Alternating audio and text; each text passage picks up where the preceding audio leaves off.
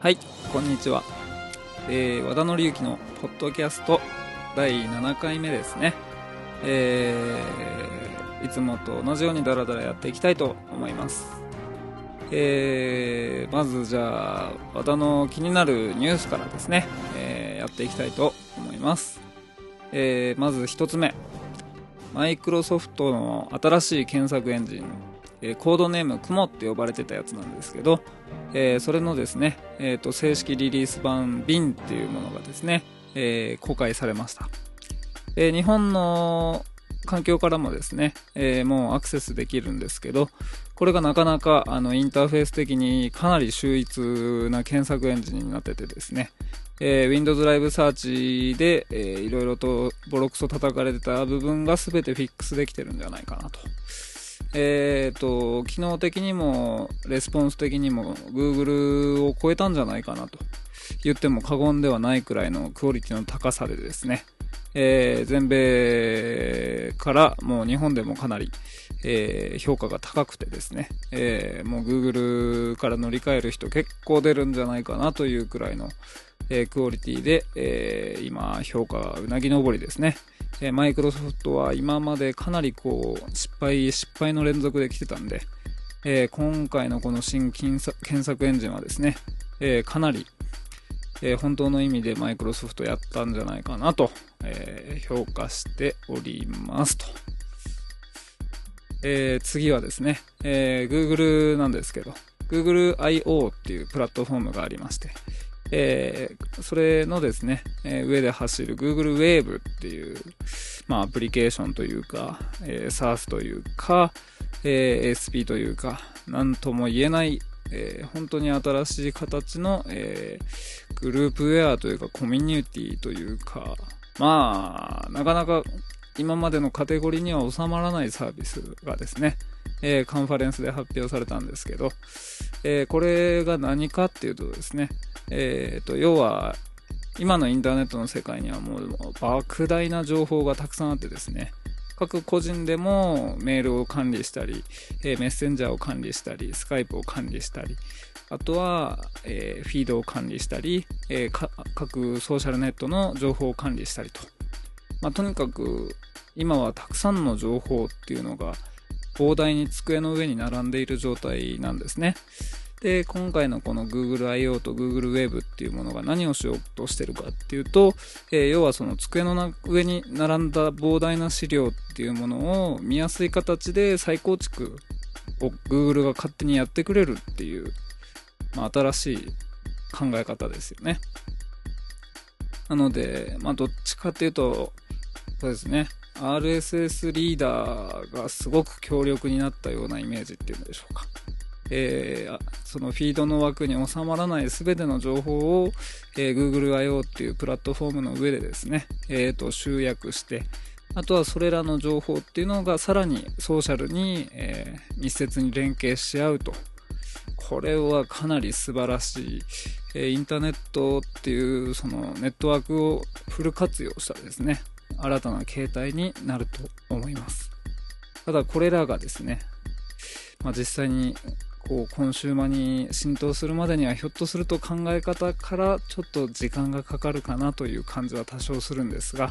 えーこれはコンシューマ向けよりも絶対にビジネスユース向けにですね、えー普及が進むのが早いんじゃないかなと。というのもですね、プロジェクトマネジメントやタスクマネジメントっていう分野において、その情報、膨大な情報の収集だったり再構築っていうところは、全てプロジェクトマネージャーの仕事だったりするんですね。でそれがそのプロジェクトの遅延を招いたりデスマーチになるっていう部分の、えー発端になることが多いので、えーそういった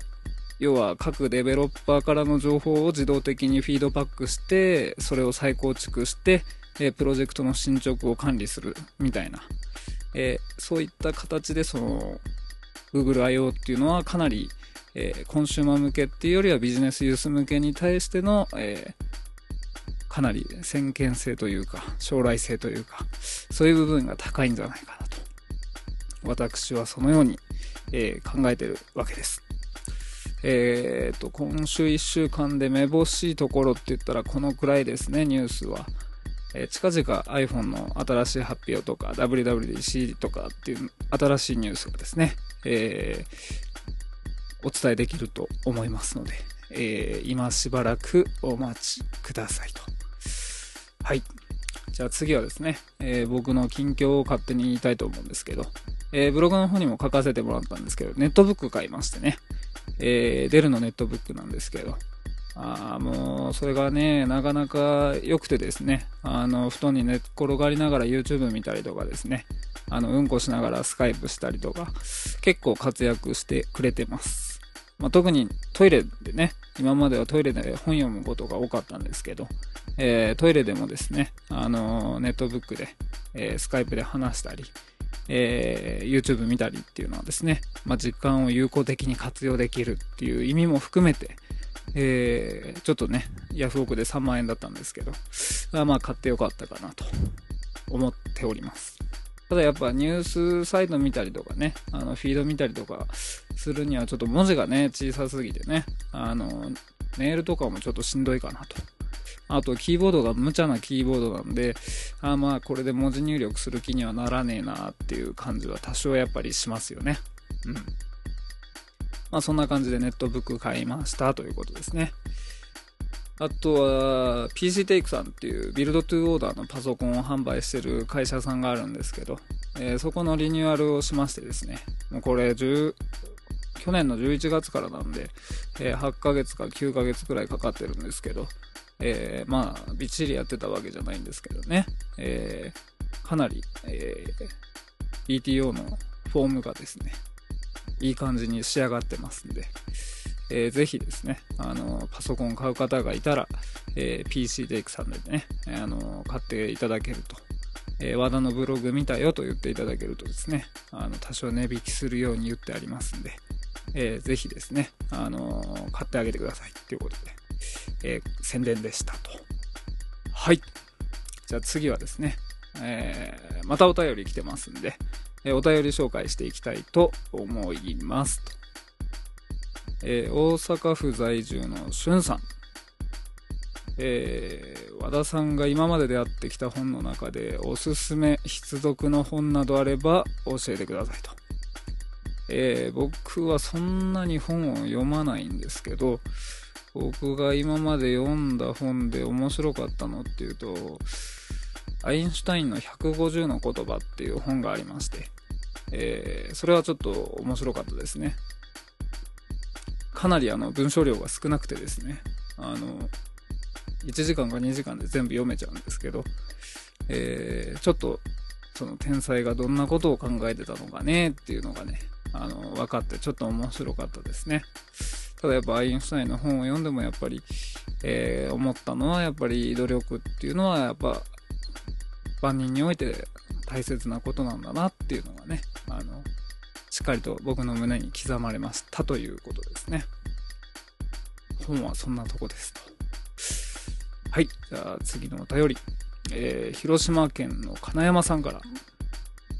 えー、アクセス者が見ていて綺麗だと思えたり、えー、使いやすいホームページを作りたいと思うのですが、どのようなことを気にしながら作ればいいのでしょうかという質問ですね。はい。え、アクセス者が見て綺麗だとっていう部分なんですけど、えー、ウェブデザイナーの方っていうのは皆さんちょっとですね、そのデザインっていう部分に着目しすぎな部分っていうのがどうしてもあるんですよ。なんで、えっ、ー、と、僕がデザインの先輩から教わったこととしてはですね、えデザインは基本的にモノクロで完結するものであるっていうようなことを、え、教わったことがあってですね、え、モノクロでデザインをするということを考えると、色が2色しかないんで、かなりですね、その、レイアウトをしっかりとしなきゃいけないんですね。レイアウトと、あと、オブジェクトの強弱ですよね。大きさとか小ささとか。なんで、しっかりとしたレイアウトを組めば、絶対に見やすいホームページっていうのはできるんですね。あとはその中で、コンテンツのプライオリティという、いわゆる優先度ですよね。どの部分をしっかり見せたいか、どの部分はしっかり見せなくていいかっていうところをしっかり考えて、色で分けるだとか、あとはフォントのウェイトで、えー、見せ方を変えてみるだとか、そういう部分っていうのをしっかりと押さえればですね、えー、必然的に見やすいホームページっていうのはできると思います。で、その綺麗だとかかっこいいっていう部分はあくまでもおまけに過ぎないんで、えー、綺麗だとかかっこいいっていうのは基本的には考えないでもいいんじゃないかなと。私はそのように思ってるんですけどね。まあ、僕は本職がデザイナーではないので、あんまりデザインについて言及すると突っ込みどころが多くなりそうなんでやめておきたいと思うんですけどね。はい。というところです。はい。じゃあ次のお便り。えー、熊本県ロボサクさんからですね。えー、メールフォームプロについてですと。えー、素晴らしい。よくできてますと。えー、設置も左手でオナニーするよりも簡単にできましたと。このようなお便りいただいております。えー、オナニーするより簡単にできたっていうのはね、あの、これ最高の褒め言葉だと、私は思うんですけど、えー、だいぶメールフォームプロもですね、あの、設置が簡単にはなってきたと思うんですけど、えー、それでもやっぱりサポートの方に来る問い合わせを見てると、やっぱりまだ難しいっていう方が多いみたいなんで、もうちょっとやっぱ頑張んないとダメかなーなんて思ってますね。はい。ということで、えー、今回はだいたいこんな感じのお話でした。ちょっとね、あの最近ポッドキャストが多くなってですね、なおかつ話してる時間が長くなったような気がするんですけど、えー、ぜひですね、あの、また皆さんから、えー、ご質問だとか、お便りなんかいただけたらなと思いますので、えー、この辺で、えー、第7回のポッドキャストは終わりたいと思います。えー、ご清聴いただいてどうもありがとうございました。